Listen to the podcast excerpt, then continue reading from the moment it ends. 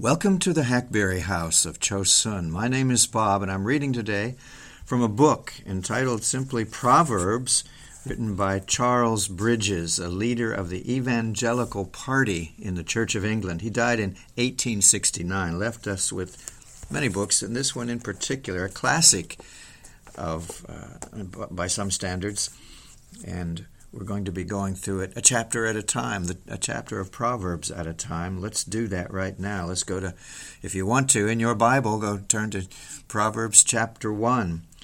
And it's basically a commentary on it. Stay with me. Verses 1 to 4, the Proverbs of Solomon, son of David, king of Israel. The book opens with a brief account about its author. Solomon is said to be the wisest of men. He is a wise man because he is a man of prayer, 1 Kings 3:12. His exceptional wisdom was admired throughout the world. He would have been respected if he had been the son of Jeroboam, but he was held in much higher honor because he was the son of David, whose godly prayers and counsels would have shaped him. If the sayings of a king are kept, even if they have no intrinsic value, the wise sayings of the king of Israel should attract our special interest. As valuable as Solomon's Proverbs were for their own wisdom, as they excelled the wisdom of the sages of his day or any other time, they claim our attention for a much greater reason. For a greater than Solomon is here. Often wisdom is personified, and it is always inspired by God's wisdom. So it is true that the lips of this king speak as an oracle. Look at 1610. For attaining wisdom and discipline, for understanding words of insight, is the next section in verse 2. The purpose of this priceless book is not to teach secular or political wisdom, although many examples of each are included, but the knowledge of God that makes us wise about salvation and enables us to live godly lives. Wisdom's stunning privileges are set out. It is emphasized strongly that this is the principal thing, it is our very life. Verse 3 We are directed to acquire a disciplined and imprudent life as a complete rule of doing what is right and just and fair. These include sound principles and their practical application in our lives. Verse 4 Here also the, the simple so readily deluded, learn about prudence, which is so necessary in order to discriminate between truth and error and to guard against false teachers.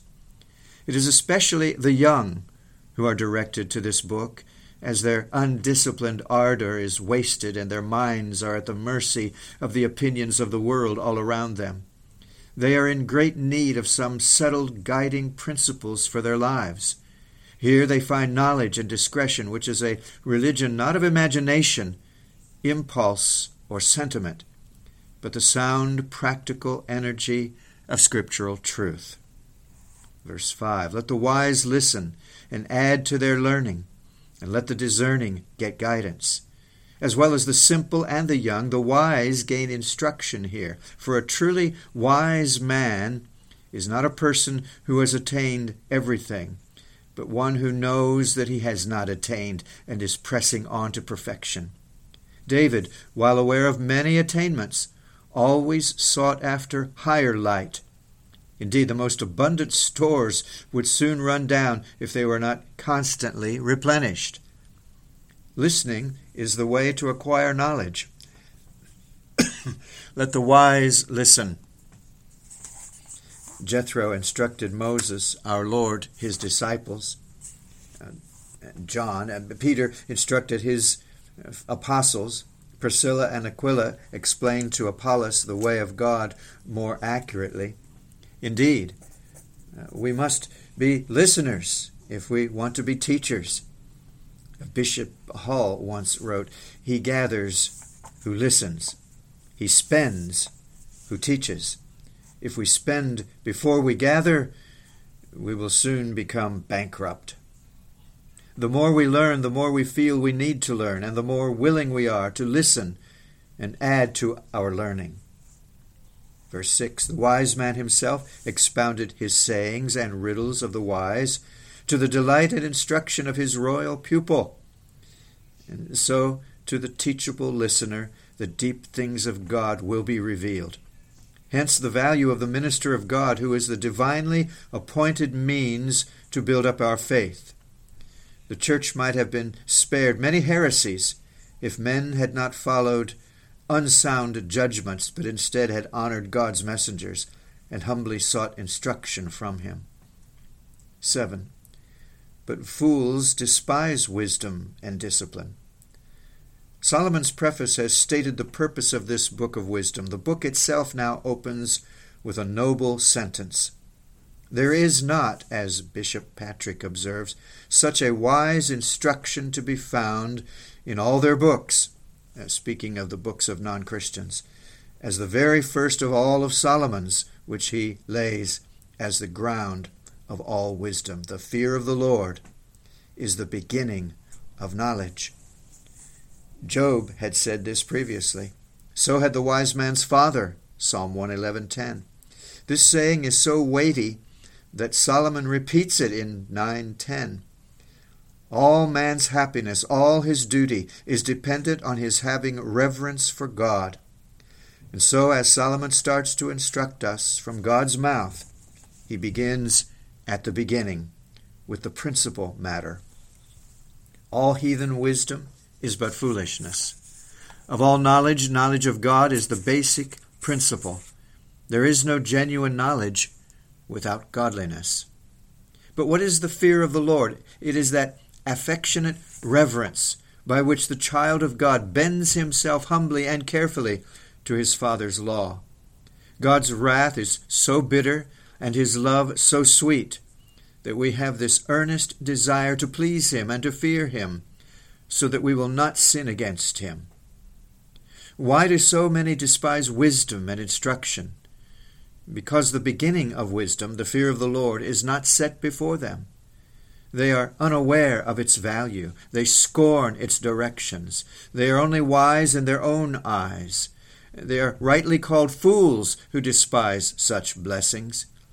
Good Lord, May childlike fear of you be my wisdom, my security, my happiness. Verse 8 Listen, my son, to your father's instruction. Do not forsake your mother's teaching.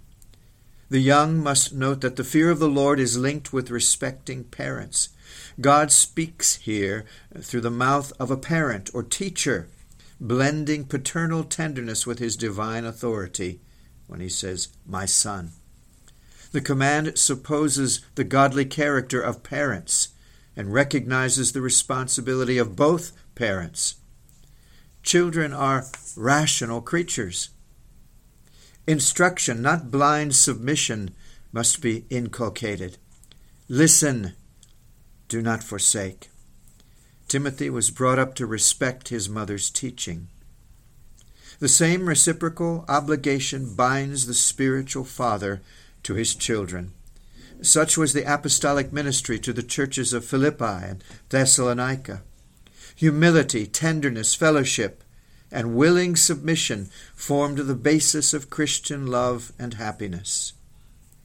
Verse 10 Almost as soon as Satan became an apostate, he became a tempter. And he is very successful in training his servants in this work. If sinners entice you, this is no uncertain contingency. Do not give in to them. Giving in constitutes the sin. Eve consented before she picked the fruit. David gave in before he sinned. But Joseph resisted and was saved. When you are tempted, do not blame God or even the devil. The worst the devil can do is to tempt us. He cannot force us to sin. When he has presented his most subtle arguments, we choose to give in or to resist. Verse 11 The invitation seemed harmless enough. Come along with us. I hope you're reading along in the text, in your biblical text. We skip to verse 14 now. Verse 14. But the demand to engage in action soon follows. Throw in your lot with us.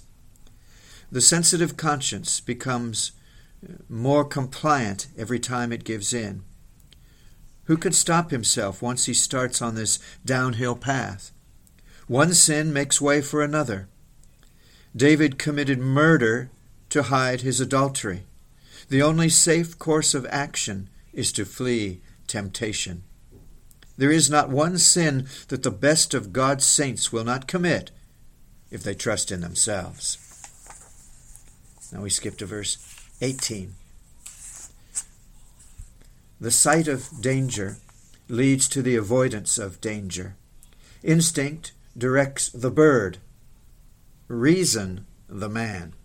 Yet man is so infatuated with sin that in his pride he will not do what the bird does by instinct.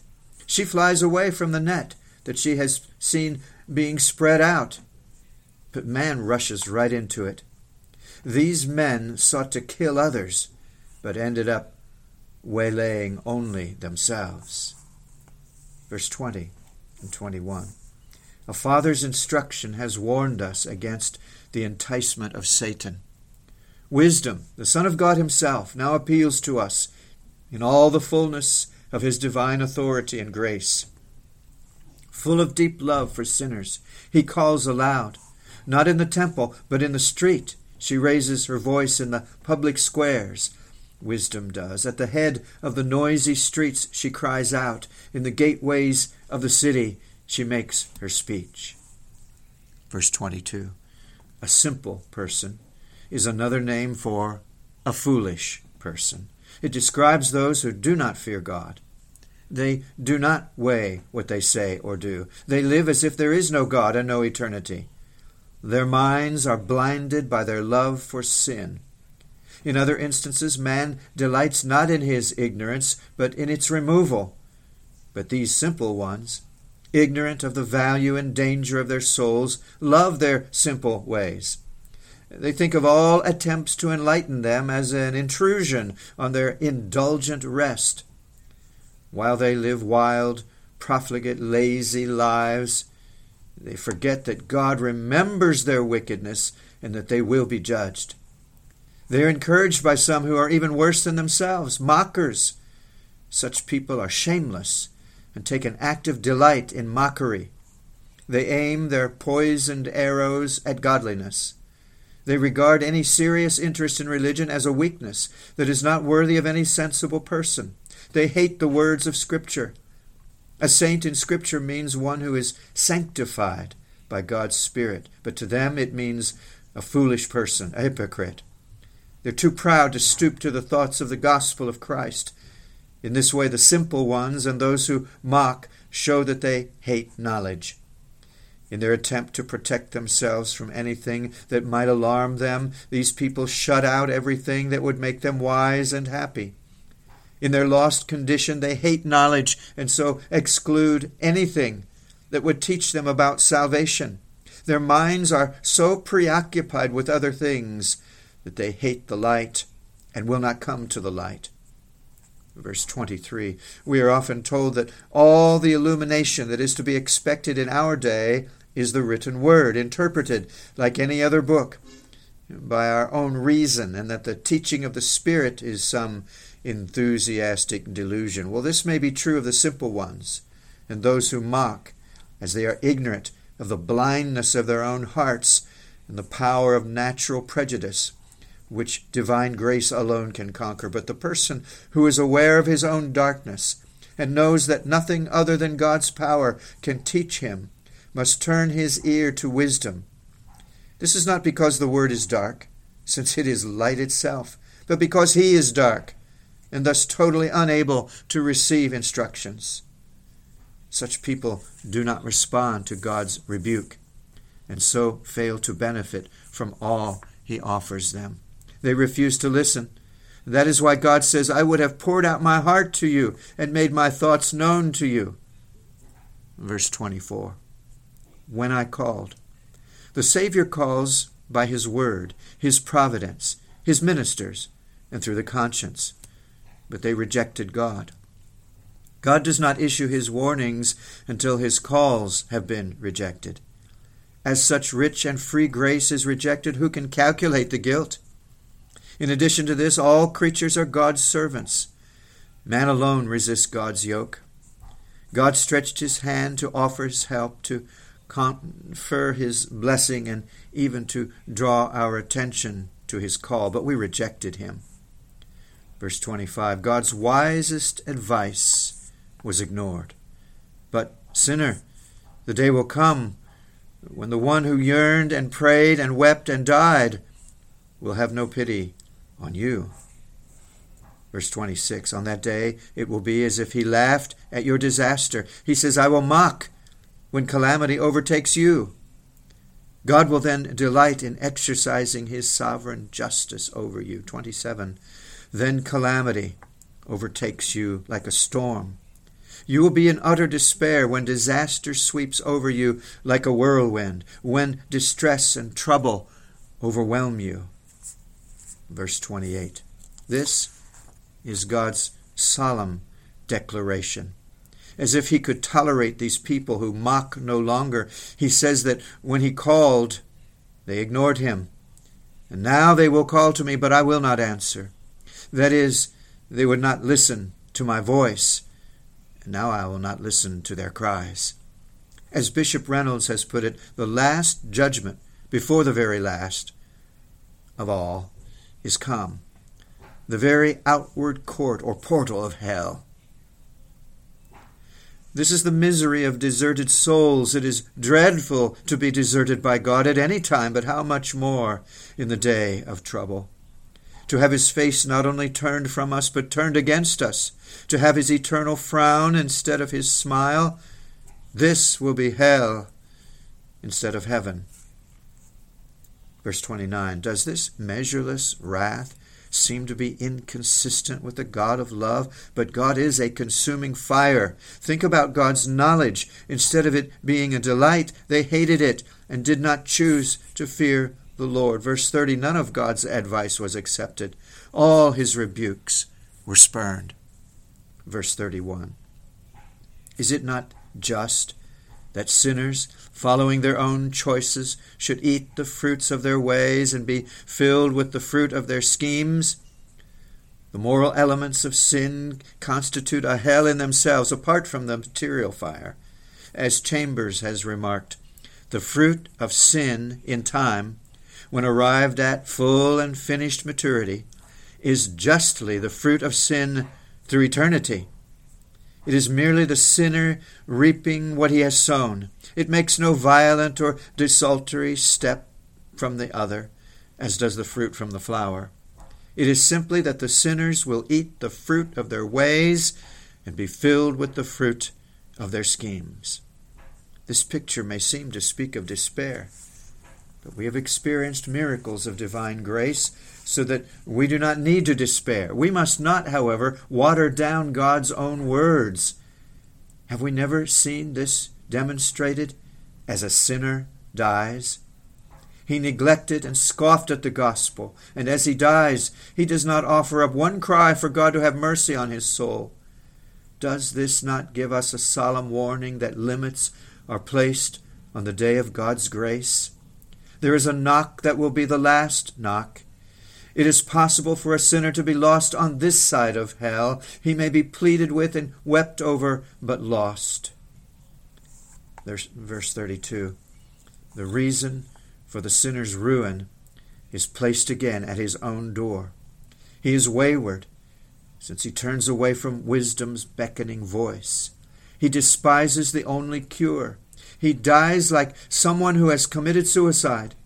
He will ignore anything that anyone says to him. Remember that every time we deliberately neglect God, we take a step closer to apostasy. God's word gradually becomes a burden, and then we scorn it. Fools may seem to be spared judgment, but his complacency will destroy them. In verse 33, we close with the sunshine of God's promise. But whoever listens to me will live in safety and be at ease without fear of harm. Are you, listener, like God's own child, listening to Him, then you are protected by Him, and no evil can reach you. You live in safety. You are assured that you will be kept safe. You will not even have the fear of harm attacking you. You'll be like Noah in his ark, who was clearly being kept safe while the whole world around him was perishing. In the same way, David was fearless in the moment of imminent danger because he knew that God was his refuge. The day of darkness will be to you the same as sunshine as you enter into everlasting joy. Amen. Please join me from time to time as we go through the book of Proverbs, one chapter at a time. Thank you for listening. Please look around the site and check out one of the other 3,000 plus audios that we have here featuring some of the world's great preachers, the churches, I should say. Persecution stories from North Korea in English and Korean, Bible studies on a number of subjects, and a blog and then there's my books at Amazon.com, or just contact me at bob.j.faulkner.72 at gmail.com. And I'll tell you about our Saturday evening Zoom meeting, our Tuesday noon meeting for men and women, or just discuss with you some of the things I've said. If you are opposed to some of the things I say from time to time, you can talk to me also, but if you're nice, okay, we approach each other in love, I do hope. Thank you again. This is the Hackberry House of Chosun. This audio is being released on the 10th day of January 2023. Lord willing, we'll talk again real soon. Bye bye.